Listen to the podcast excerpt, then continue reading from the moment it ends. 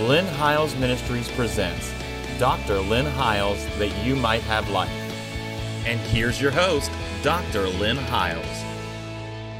I want to welcome you back to the program again this week and trust that you've been following us on the series that we've been teaching from the Gospel of John. Uh, we really have been, I think, digging in some real nuggets of, of gold truth, if you will. And uh, this, this book has just become exciting to me because I'm seeing things in it I, I haven't seen before. And uh, as I do, I'm sharing them with you, our audience, and I trust you're being blessed by them. Uh, we have taught, I, I, I, don't know how many programs now uh, on the Gospel of John. We are going to talk about the fourth chapter today and probably for the next several weeks. And we have built some, uh, I think, some pretty incredible truths. Uh, if you remember right, when we first began to talk about the Gospel of John, our primary scripture uh, was from the latter part of the Gospel of John, where he said, These things are written that you might believe that Jesus is the Christ, the Messiah, the Son, and that believing you would have life through his name. And, you know, at first glance, that's a fairly surface truth. But when I really begin to delve into the scriptures, I, I really begin to see that, you know, First of all, uh, the Word declares that if all of the things that Jesus had done were written in a book, he said, I reckon that the world could not contain the books. So it looked to me like, of all the hand picked things that happened, whether they are miracles, you know, as I've said previously in some of our previous uh, programs, I said, you know, that there were seven times that he said, I am. There were seven sayings on the cross. Uh, there are seven things that he mentions in all uh, four Gospels. Uh, in, in, other words, he follows a pattern. But as I began to, uh, you know, kind of really dig around in this, I really started to see that what he was doing was not accidental. I'm going to jump ahead of myself a little bit and talk about this to kind of set the stage for it. But you know, especially when you get into the uh, probably, I think it's about chapter 6, and we'll get there sooner or later. But uh, uh, chapter 6 of St. John, he talks about, he, he, he literally does the miracle of the loaves and fishes. And uh, it is, when at first glance, it just looks like, you know, Jesus is a provider, and, and that is powerfully there. I'm not taking anything from that surface truth. But hidden underneath of the surface is another layer. Because Jesus does something that would have been a story or an act that would have, should have, I'll say it that way, should have jogged the memories of this first century bunch of Jewish people who had been literally told the stories of the Exodus journey and of Moses and how they came out of. They could quote most of them, the first five books of the Bible verbatim. And they would have known stories about the Exodus journey. But when you see the picture where Jesus has just come out of, uh, uh, uh, uh, of a city and they've crossed now, I believe it was a sea, and they are in the wilderness. And they do that right after the feast of Passover. Now, let me just remind you that that's very similar picture to what happened under Moses. They left Egypt, they crossed over the Red Sea, and they are in a wilderness. And in that wilderness, God gives them manna to eat, and He feeds them on the bread from heaven. It is in that very setting in John's gospel that Jesus would say that He would take them out across the sea into a wilderness to teach them because it's a picture of him being the leader of another exodus. But this exodus is not an exodus out of a physical piece of real estate as much as it is an exodus out of an old covenant. And everything about John's gospel, as he's pointing to Jesus, is showing them, once again, what is better about this new covenant. In other words, he begins to show them as he brings them out into the wilderness and feeds them on the five loaves and two small fishes. He literally says this in, in, to them after they said to him, What sign do you show us that you're the Christ? What sign do you show us? And Jesus, in that very same type of environment that Moses led them out and God gave them manna, Jesus leads them out. They cross the sea, they come to the wilderness, and Jesus feeds them on the bread that he breaks. And they said, Show us what sign do you show us? And he said, Your fathers ate manna in the wilderness, and they're dead. But I am the true bread that came down from heaven. In other words, you thought that was the bread, but that's not the bread. I'm the living bread. And so everything he begins to show them, as he begins in John chapter 1, and he starts to show them uh, that he is the, the true light of the world, that you thought Moses was the light, but he's not the light. Go back and you can go back and, and watch the seven I ams that I already filmed. You, you thought that old creation was it, but he starts out in, in, in John 1 with, a, with the creation motif and shows that that was the old creation, but Jesus is the beginning of a new creation. And uh, in chapter two, he, uh, you know, he brings them to uh, a wedding at Cana, and he begins to show them something about this new covenant that it's like a wedding, being married to him. And John, of course, mentioned in these couple first chapters, is the friend of the bridegroom who introduces the bride to her husband. And what he's showing in the miracle of the uh, uh, uh, uh of, of the turning the water to wine is that in the new covenant, what he does is he puts water in six water pots, six being the number of man. They are stone clay pots. He puts water in, in, in other words, in the new covenant. The Spirit don't just move on us; He moves inside of us, and He he put He fills them with water, just like He fills us with the Spirit, and He turns the water into wine, which is symbolic of the Holy Spirit in Acts chapter two, and that becomes the new method by which He would purify us and that He would bring us into a new covenant where the work of the Holy Spirit would do the work inside of us. Jesus then comes and cleanses the temple. And when he cleanses the temple, he said, You've made my father's house a den of thieves. He cleansed the temple, and it's at that place that he says to them, If you destroy this temple in three days, I will raise it up. And he was not talking about the temple as they, they, they thought in the natural. Once again, see, he's pointing to natural things to try to show them a spiritual reality. And so when he says to them, uh, you know, uh, you destroyed this temple, what he's saying to them is, you think this is the temple, but that's not the temple that I'm really interested in. He's showing them that he was talking about the temple of his body. And in reality, in the New Covenant, the Apostle Paul quotes from Ezekiel 37.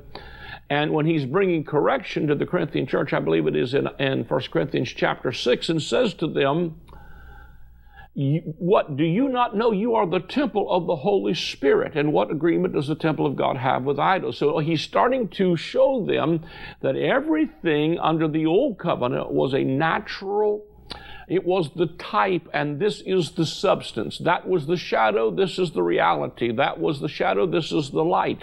And everything in the scriptures from genesis to revelation there are multiple pictures and snapshots typologically of the redemption and the redemptive work of Christ because in the volume of the book, it was written about Him.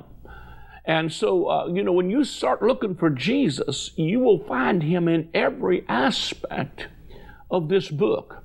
When we come to chapter 3, just giving you a little bit of review here, but when we come to chapter 3, we have Nicodemus, who is a chief master teacher in Israel, and he comes to Jesus by night.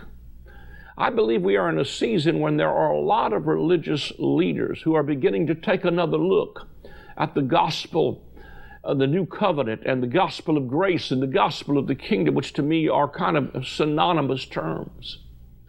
And uh, they are coming by night because they are recognizing that a whole lot of stuff that they've been preaching really has an old covenant to it. And God really desires to make able ministers of the new covenant to us. I can remember receiving a prophecy in my first, I believe it was two or three years of, of traveling ministry, and a word of the Lord came to me that God said, I'm going to make you an able. He said, You will enter into the wings of the jets, and you will go and come, and you will wash your feet in one ocean, and within 12 months you will wash your feet in the other ocean, and you will go and come around the globe, and I will make you an able minister of the new covenant.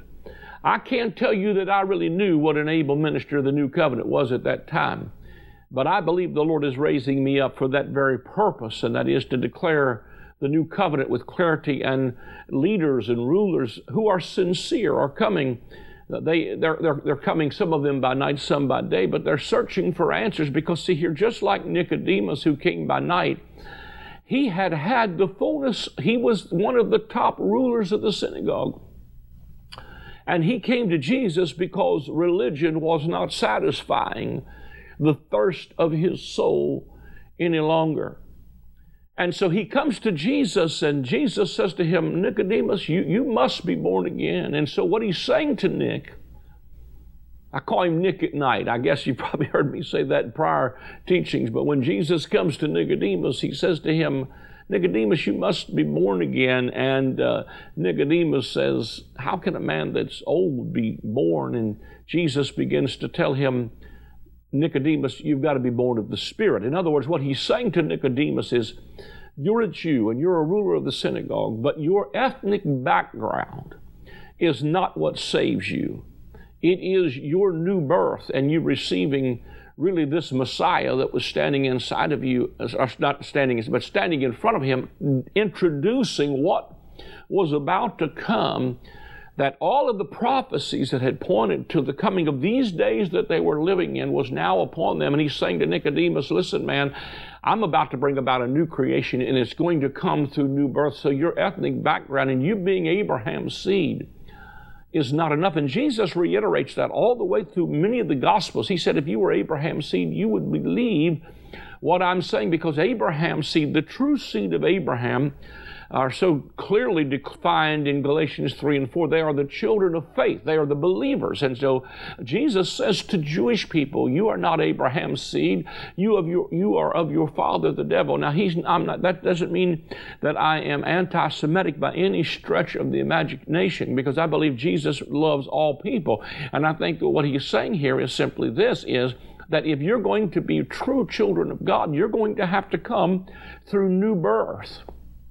And that new birth is going to come when you receive and believe that Jesus is the Christ, the Son of the living God. And so then he went into this long uh, discourse with Nicodemus that, that, that at first glance, again, looks like. Uh, you know, it's just, you know, you know, the wind blows where it listeth, and, and you don't know where it comes from or where it goes. And, uh, you know, Nicodemus, and I, you, you can go back and, and again, I did four programs just on Nicodemus. You can go back and listen to them. They were the last four that we just did. But what, what, what Nicodemus was thinking in terms of, he's thinking in terms of what he understands from the Old Testament, and he's thinking about a prophecy in Ezekiel 37 about the breath coming into dry bones and there being a resurrection of an army of God. And he's thinking about a Messiah that is to come and bring that resurrection. Now, I'm going to go back and, and, uh, and I'm going to read a few things from that in just a moment, but I wanted to show you that there are spiritual overtones not overtones. They are the depth that, that can be plummeted, and, and there's no way I can exhaust it myself. There's so much riches in this stuff until, uh, you know, I feel like I'm almost inadequate to teach it. But in the midst of me studying this, as I've got ready to come to uh, the next chapter where we're going to deal with uh, another person, because there's a woman of Samaria that he's going to deal with who does not come by night. Remember, Nicodemus comes by night and this woman comes to the well by day.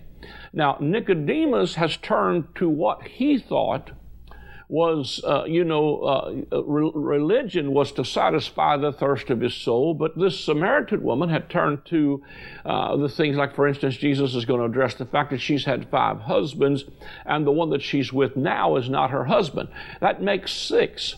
Now, uh, you you know, you if you if you can see some some spiritual patterns here, six. If that's the sixth husband that she is with, six is the number of fallen man. It's, it's the number of Adam, and uh, he was created on the sixth day. And uh, she, she, what he's saying is that you have been married to everything that the Adam family has to offer, the flesh and all that the flesh, and you have looked to that to satisfy the thirst of your soul. But you, what, what you've realized is that you're not satisfied by those things either. So, you know, one of the things that, um, you know, I'm getting ahead of myself here, but one of the things that I did want to say about that is that what I believe is happening to all of humanity is that they are realizing if you've been in church any length of time, you have come to the place somewhere in your life where you say, uh, This has not satisfied me. And that reality is religion cannot satisfy you. It can distract you, but yet you sit in the pew week after week and you think to yourself, I'm afraid to say this, but there's got to be more. As I talk to pastors and leaders, even all over the place, they are telling me they have come to the end of themselves in some areas where they, they themselves are frustrated, ready to leave the ministry, uh, and because they are coming to the end of what's not working anymore. That may not be such a bad place. It may be just the place where God begins to bring real satisfaction to your soul, where He brings you the offering of a water to drink that you will not thirst again. I think that is so powerfully incredible. And I'm just going to take my time in unpacking this today and not get in a hurry and just flow with what I feel the Spirit saying because I believe somebody's listening to me today that is experiencing this thirst, either Nicodemus's thirst or you may have tuned in for the first time and you don't even watch Christian television and your life has literally fell apart and it's full of chaos and everything else. And you, you, you, you, have turned to all of that. And you thought that was the answer but all it did was numb you and keep you distracted. And you all of a sudden have turned the channel and come into contact contact with uh, maybe somebody sitting on the well just like Jesus did. I probably ought to read this text, but I'm going to talk a little bit. And, uh, you know, he comes to and he sits on that well because he said, listen, I'm going to, he's go, I believe, I believe Jesus has come in this hour. I feel something prophetic on me right now. I believe the Spirit of the Lord has come and, and, and the Lord is literally setting down on some wells. In other words, He is stopping the flow of what you used to look for for satisfaction because He's about to bring you to a change that's going to so refresh you and give you to drink a water that's going to make you lose your appetite for everything else. And one of the key things that happens in the latter part of this chapter 4 of John is she left her water pot you will never be willing to leave your water pot until you found out there's something better. And I think sometimes we keep on trying to get people to give this up or stop doing that without ever offering them something that says, Taste and see that the Lord is good, and what He wants to do is truly offer you a life. While I was talking about that a few moments ago, I was reminded of something that I preached a number of years ago out of the Song of Solomon, where uh, the, the Bible said, He brought me to the secret place of the stairs. I believe it's in chapter 2 of the Song of Solomon. He brought me to the secret place of the stairs. And a number of years ago, I heard the Lord really speak clearly to me from that verse because I was in my journey as well, out of transitioning out of the bondage of old covenant thinking and, and, and legalism and, and law and performance based Christianity and on a journey in a way I'd never gone before. and it seemed like I had gotten to the end of, uh, you know, where I really was just discouraged and thinking, you know what? I'm preaching this, but it ain't even working for me. I'm talking about preaching the old covenant, preaching those performance based things. I'm thinking to myself, all it does is, is create this sense of what a failure I am and how empty I am. And it was always man centered, need based, standing at altars begging God for more of Him and more of Him. And I'm going to tell you, you can't get any more of God of His fullness we have already received in grace for grace.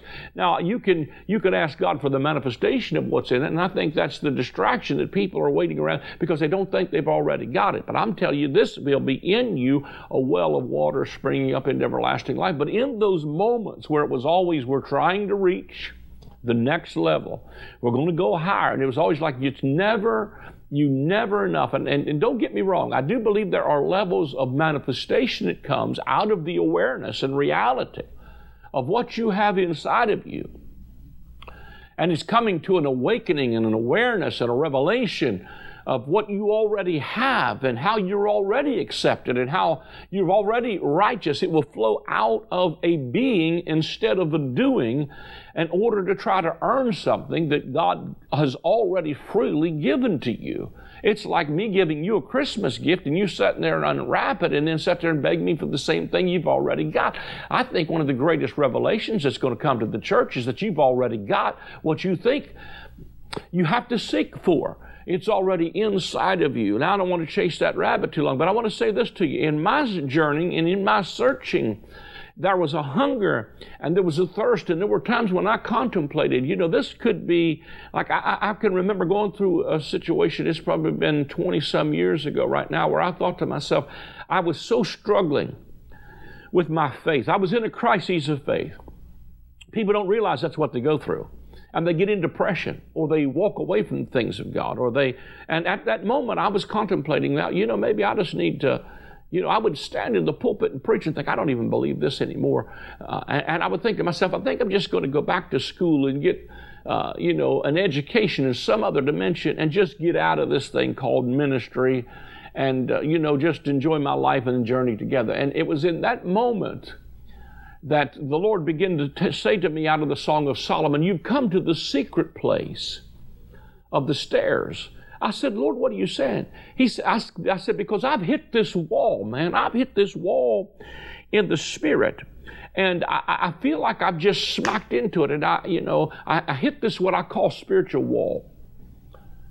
I feel like I'm talking to somebody today. You hit this wall. And you've done everything to get out. You've tried to climb this wall. You, you've marched around the wall seven times. You've anointed it with oil. You've cast down, pulled up, plucked up. Then you binded it and loosed it, and you went into a conference on how to get rid of the wall.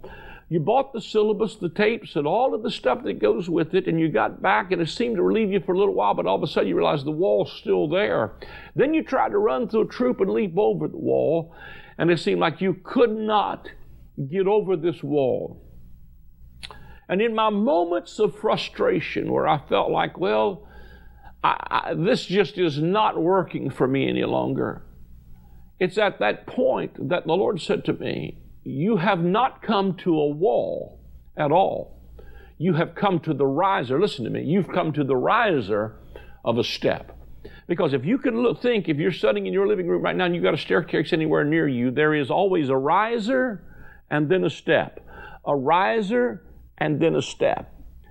And when I realized that what I'd done is come to the end of what that step that I had been in was, and I had come to a riser, and I thought it was a wall, and I thought it was the end, and it was disappointing to me. And I'm, as I look back many times at people who are still remaining where we were at 40 years ago, I think to myself, how disappointed they must be and almost Christianity has become a drudgery where all that they have seemingly left is, I can't wait till I die and go home to be with Jesus. But I'm telling you, we are missing so much more of what the gospel has for us because it's not just about getting to heaven someday.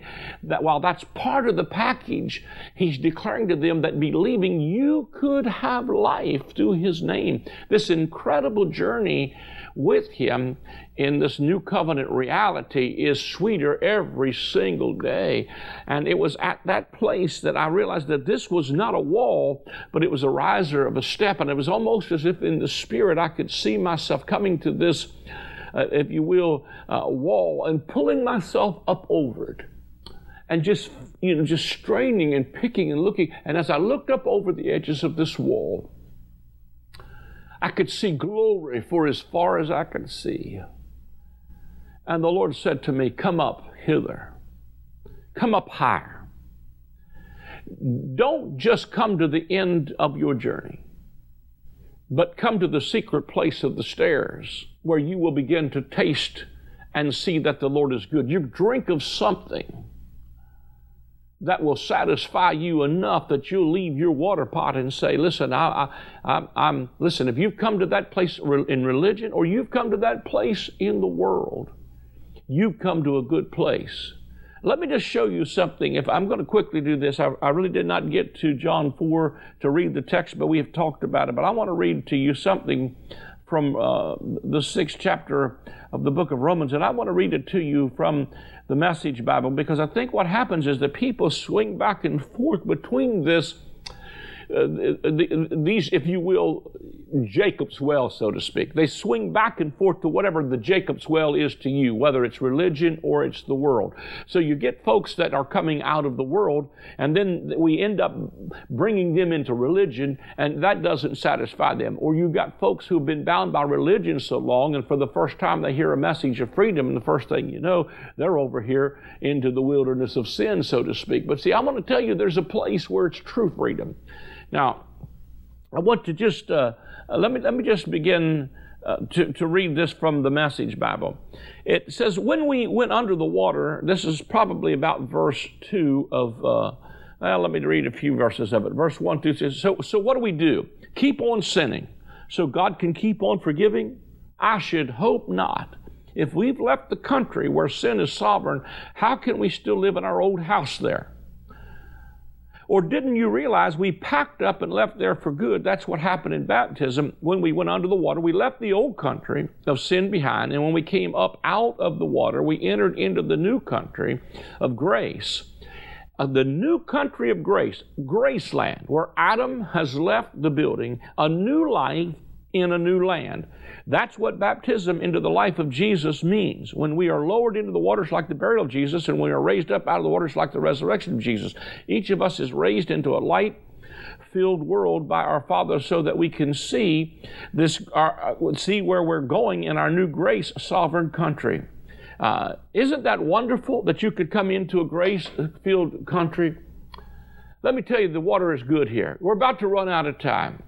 Just tune in next week and let me just again just unpack this. But if you'd like to sow seed in a minute, just call the number that's on that screen and or go to our website and that's the easiest way to give. Thank you for joining us. God bless you. I'm very excited to announce the release of my newest book. It is titled From Law to Grace, A Kingdom Paradigm Shift. In this book, we talk about how the gospel is not about a law you have to keep. It is about receiving a life that will keep you it is not about living this life out of fear. It is about living a life of faith. It is not about rules. It's about a relationship with a loving Father. It is about moving from the old covenant government of condemnation to the new covenant government of affirmation. It is about living life as a citizen of the kingdom right now.